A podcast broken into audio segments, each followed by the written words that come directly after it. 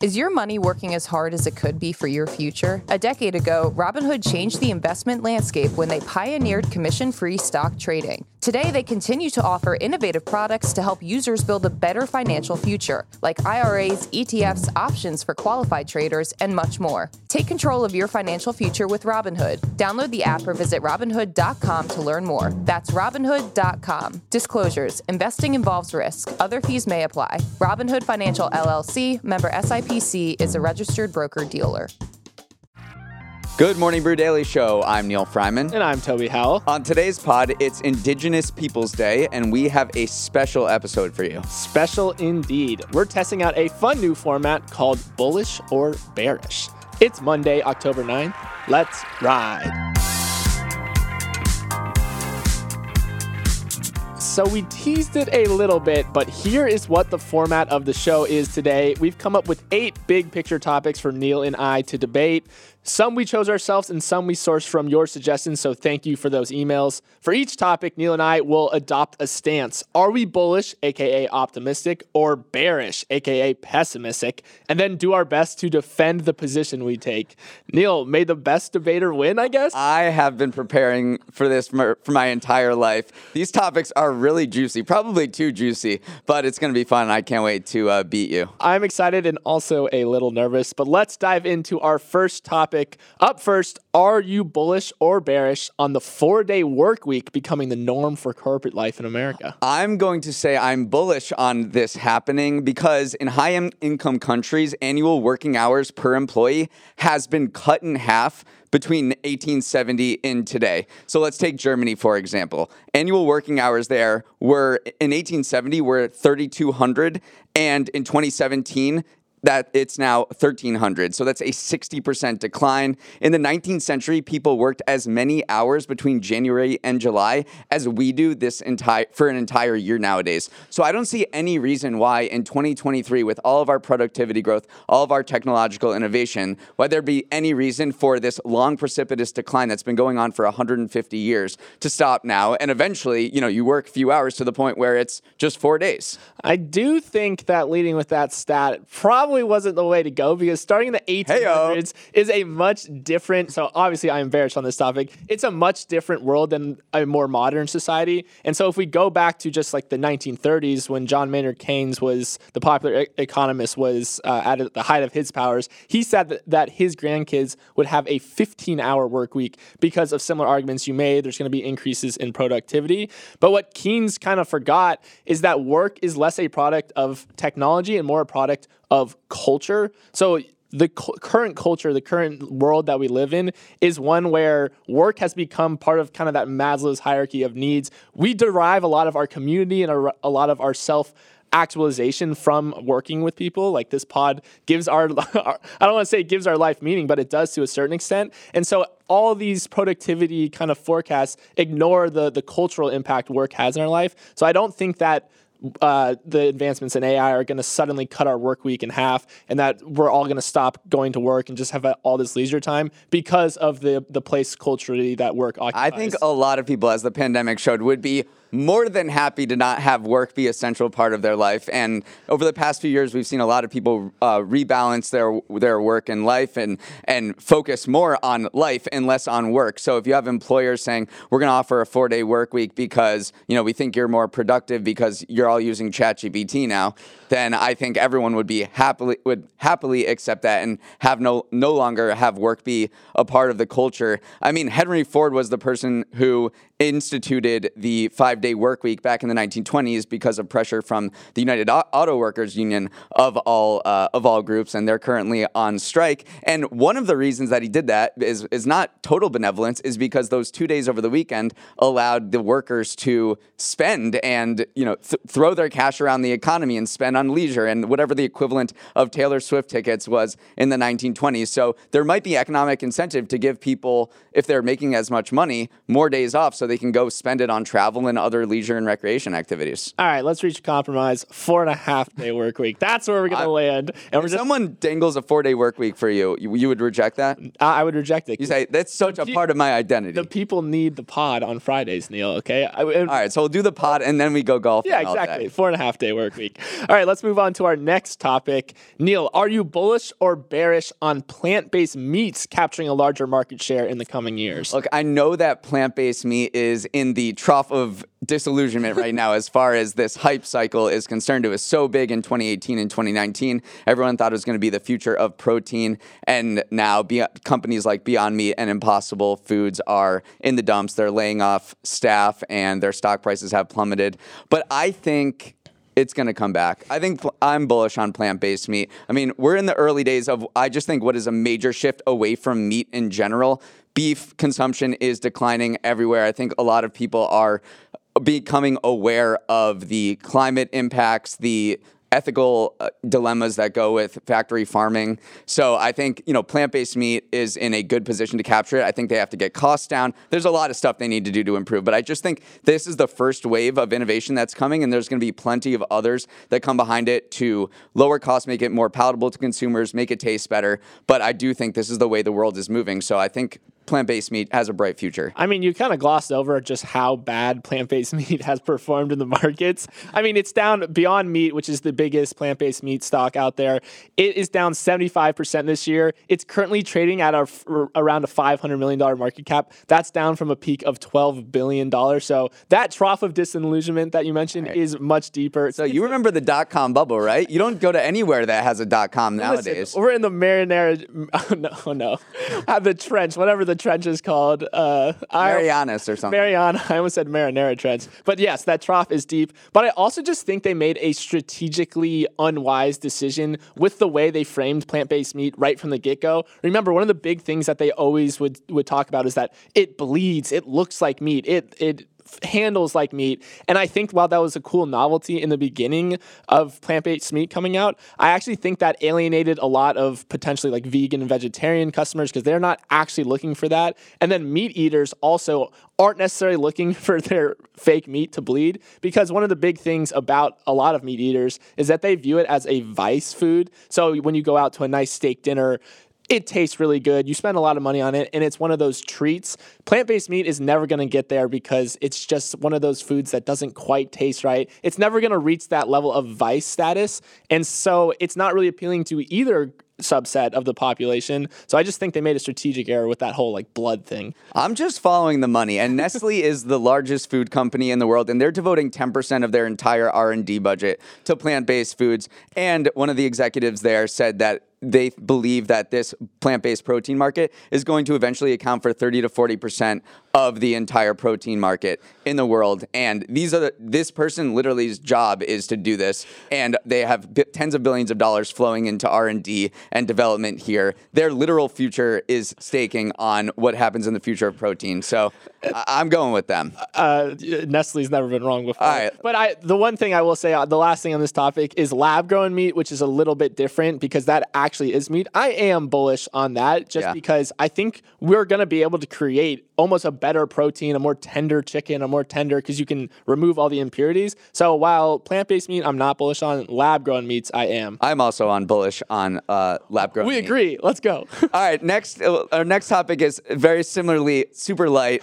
Uh, it is global population decline. Elon Musk and some demographers are warning of an existential threat to the human species because birth rates are declining everywhere, populations are aging, and if this keeps up, we'll be left with just zero people on this planet. Other experts have pushed back, saying this is not a problem.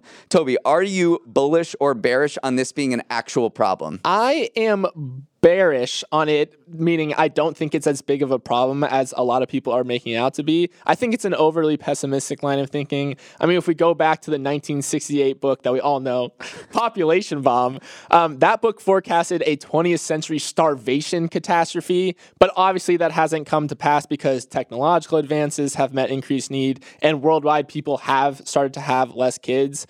And so factor in our ability to meet the needs of a growing population and the fact that a shrinking population population can lead to some good outcomes like lower emissions, increased per capita income, increased gender equality. And I don't think that this is truly the existential issue that a lot of people claim it to be.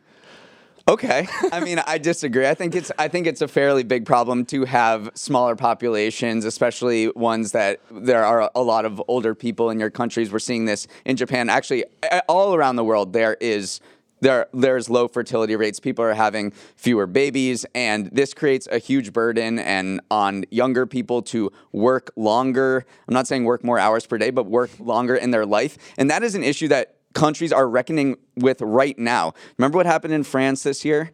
So a lot happened. a lot happened in France this year. I'm not talking about the bed bugs, but I'm talking about when French President Emmanuel Macron had to increase the retirement mm-hmm. age from 62 to 64 because the pension fund was being depleted as their population gets older. And that sets off that set off months and months and months of riots and protests. So that like we're seeing the effects of population decline aging populations come to the fore in 2023 and the UN projects that within 100 years our global population will reach its peak and steadily go down. And I think that has a nu- like numerous economic knockoff effects that we're only beginning to confront. Uh, one other detail on this is that the science of population estimation is actually pretty wishy washy because it's very hard to estimate how many people there truly are in the world. And when the UN said that we passed 8 billion people back in 2020, that was m- mainly just a ceremonial thing or mm-hmm. like a PR stunt because we may have passed it 10 years ago. We may be passing it 10 years in the future. So whenever there's such a wide degree of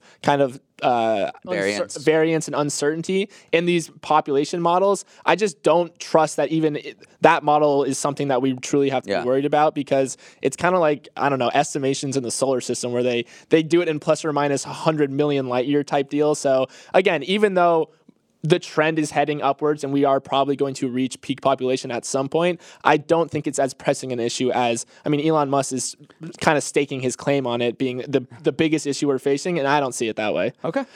All right, let's move on. Our next question is a big one. Do you think one individual person will reach a 1 trillion dollar net worth in our lifetime, Neal? And who would it be? And who will it be? All right. So I do think so because growth is, I mean, look at the stock prices, look at economic growth, look at inflation. I think eventually there will be a $1 trillion person. And I think that person is going to be Jensen Huang who is the co-founder and CEO of NVIDIA. NVIDIA, I'm sorry. That's the company that makes the powerful chips called graphics processing units that are powering the AI boom. He owns 3% of NVIDIA. The company is a rocket ship. The stock is up more than 200% this year. It's over $1 trillion in market cap. In the recent Forbes 400 of list of richest Americans, he gained the most of anyone on the list in percentage terms. He is worth $40 billion right now, so he has a long way to go. But when you factor in potential stock price growth of Nvidia and all this stock based compensation he's going to get, and he owns 3%.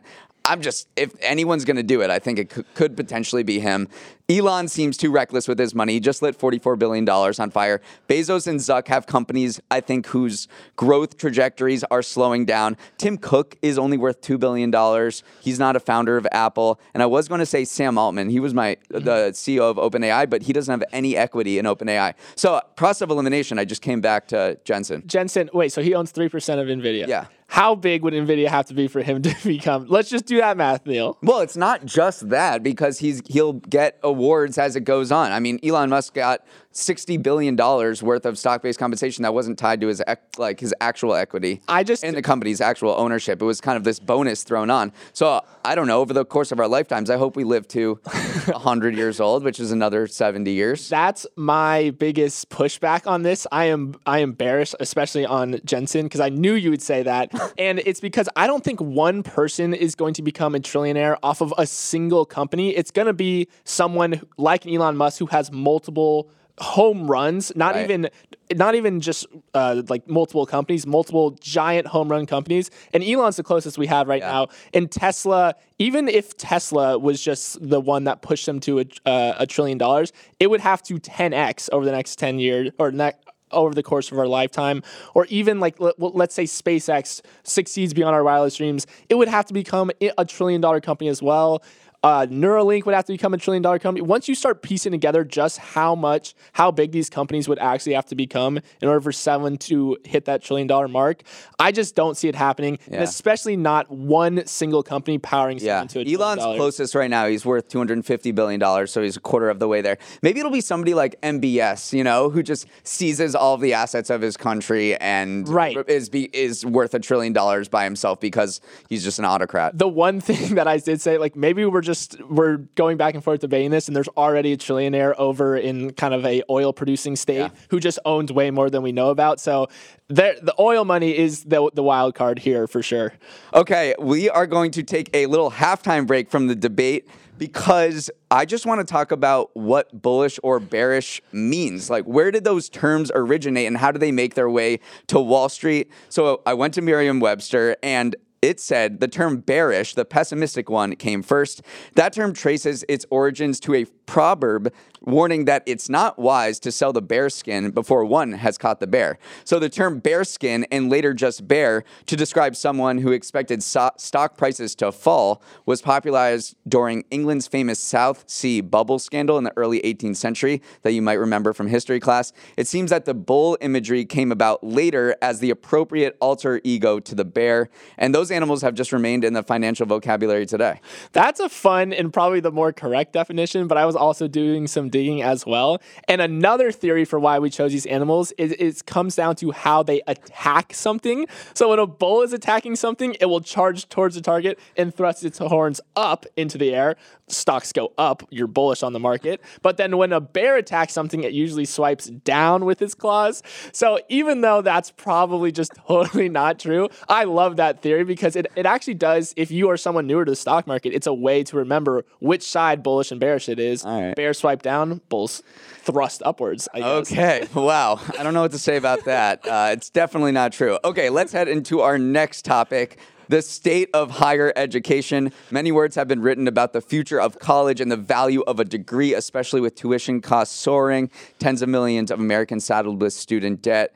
Toby, are you bullish or bearish on higher education in the United States as we know of it today? I am bearish on higher ed because America is is getting more and more bearish on higher ed. So surveys from Gallup found that the percentage of young adults who said that a college degree is very important fell to 41% from 74% just 10 years ago, and only about a third of Americans now say that they have a lot of confidence in higher ed. Among Gen Z, 45% say that a high school diploma is all you need to ensure financial security, and now almost half of American parents say they'd prefer that their children not enroll in a four year college.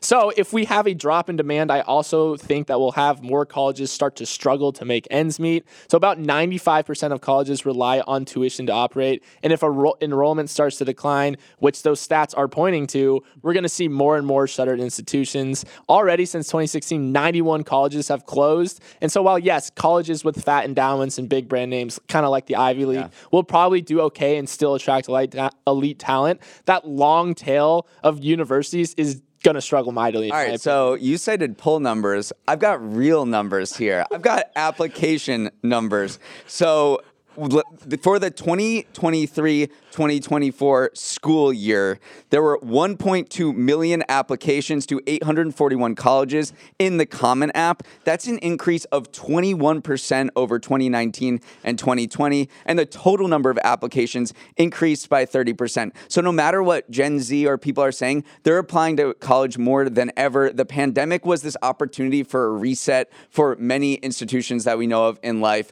I mean, we all went home from the office and we all decided the office wasn't working. So only 50% of people have come back to the office. I think there was that similar opportunity for college when everyone went home.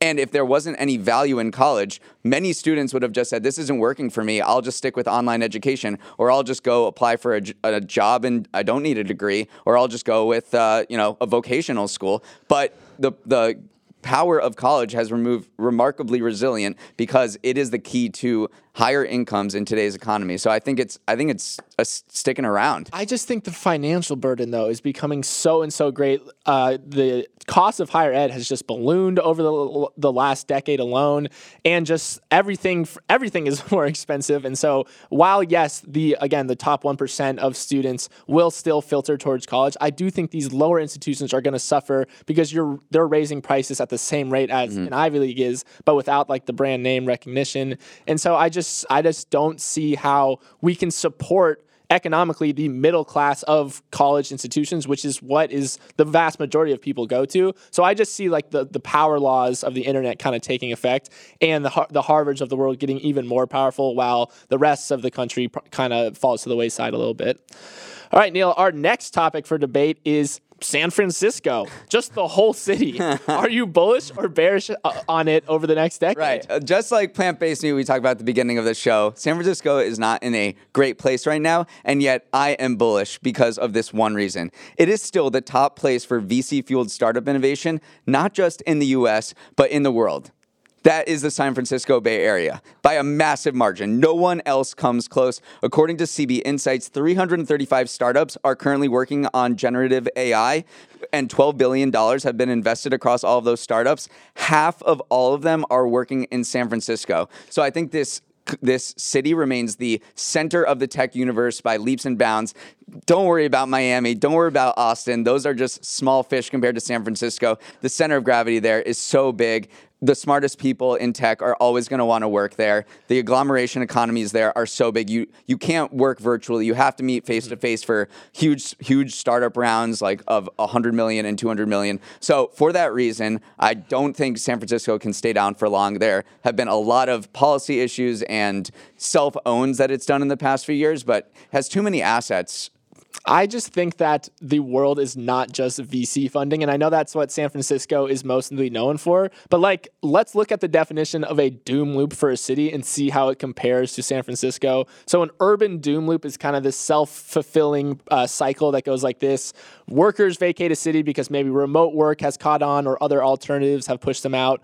Residents began moving to the suburbs. So then retail business start closing due to lack of customers. City tax revenue begins to decline because there are less people to pay those taxes. And so the city responds by cutting some services, raising other taxes, which drives even more people and more money away from the cities so on and so forth. That's a doom loop. Let's look at what's happening in San Francisco right now. Cell phone traffic in downtown San Francisco is still at just 32% of pre pandemic levels. So there's no one really walking around the cities, which has caused the retailers to leave Nordstrom, Uniqlo, Gap, Saks on Fifth, H&M. I could literally go on forever. I have all left downtown San Francisco in the last two years alone.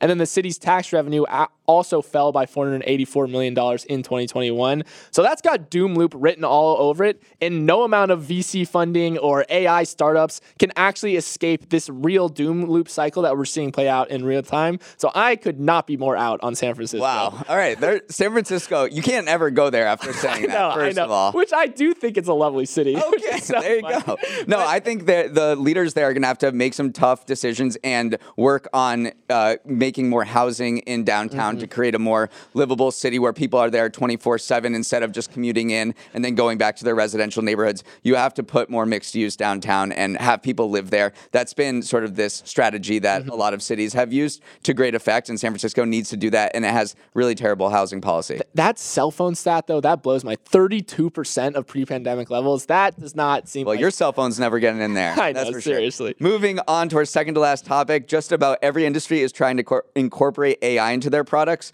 One of them is online dating. Industry leader Match Group and other startups are launching new features and apps to automate everything from picture selection to pickup lines. Toby, are you bullish or bearish on AI infused dating apps? I'm so bearish. I'm so out on this. And it comes down to one word, and that is spam and bot accounts. I guess that's more than one word. But imagine this now you can set up a portfolio with one, a fake AI picture, two, a fake AI written bio, and then three, have AI send fake AI generated messages for you. So if platforms like Tinder aren't careful, they're going to destroy their entire apps just by introducing AI into the fold because as soon as that user experience starts to tank a little bit because you see all these bot accounts, people another doom loop starts honestly and people start leaving the app. So I just think the spam problem is something that these apps haven't yeah. really considered and it's going to be a problem. That's definitely a problem, but overall I am bullish because of one word, burnout. As someone who's on the apps right now, all you want, I promise you, is to make your life easier and to and to automate anything you can because it is a time suck. It is like applying to another job. In a recent survey, 80 nearly 80% of users of dating apps said they experience emotional burnout or fatigue with online dating. And on Hinge, there's this prompt with the question, What are you most excited about for the coming year? The top answer I see is deleting this app. People are so fed up with it. So if there are AI tools, light touch AI tools, I don't need mm-hmm. heavy handed things like creating my entire profile and writing everything and sending messages because I do, I'm not in on, you know, bots talking to each other the like actual dialogue. I think that's dumb. But simple light touch help like automations like choose the best three profile mm-hmm. pictures from my library so I don't have to scroll through every single one of the pictures I've took for, you know, optimize that. I think that is a great use case. I would use that uh, 10 times out of 10. But doesn't that also end up hurting a, or, uh, the dating apps? Like, say they make your profile amazing and you find the love of your life tomorrow, then they're making their apps too efficient and all of a sudden you're losing yeah. people. I mean, I guess that's a little bit of a short sighted. Well, Hinge's marketing plat- marketing slogan is, you know, we want you to delete, delete this app. Yeah. They probably want, you know, there's probably this bell curve where they want you on for a certain amount of uh-huh. time before they get rid of you and then they can tout you on their website as we found X number of people found love on our website. I, I think there are ways they can use this uh, effectively. I also have, the, I share a lot of the same concerns that you have. Yeah, light touch is probably the way to go for sure. Okay, our last topic of debate, uh, Toby. This has been a lot of fun. Before we get into this. Um, this is perhaps the most important topic we could possibly have are you bullish or bearish on pickleball being a major sport? I am so bullish. Finally, I get to be bullish on something. I'm bullish on pickleball because for the main reason is because it's so great for elderly people in particular. If you want a sport to succeed, you need it to appeal to a population that has one, the most disposable income, and two, the most disposable time. Pickleball hits both those things. And racket sports, just in general, are scientifically the best sports for you to play as you age. So, a National Institute of Health study found that of all the types of physical activity that can lower the risk of death for older adults. Racket sports tops the list, and so pickleball is a racket yeah. sport. And one of the reasons is because it attacks the cardiovascular system, the muscular, the skeletal, but it's also taxes the critical thinking systems. So pickleball, in my opinion, is actually just a very high speed game of chess. Great for the mind, great for the body. I'm bullish on pickleball. Okay, but I, what I meant was a major business opportunity. You see all of these celebs getting into pickleball. They're trying to sign TV deals. They're trying to become the next big thing on television in terms of live sports. Do you see any potential there? I'm a little less bullish on pr- the professional pickleball scene because it at the highest level, it's actually not a great spectator sport because a lot of it happens in the kitchen, these small dinks back and forth, and it's not super compelling to watch. So while I see why VC money is flowing into pickleball because it is just the fastest growing sport in America, it's absolutely blowing up. I don't think the professional scene is actually where the money should flow. I think the amateur scene there will be a very robust, very, very prominent amateur scene for a long time. But okay, you got me there. I don't think the professional scene is, I'm, I'm less bullish on that.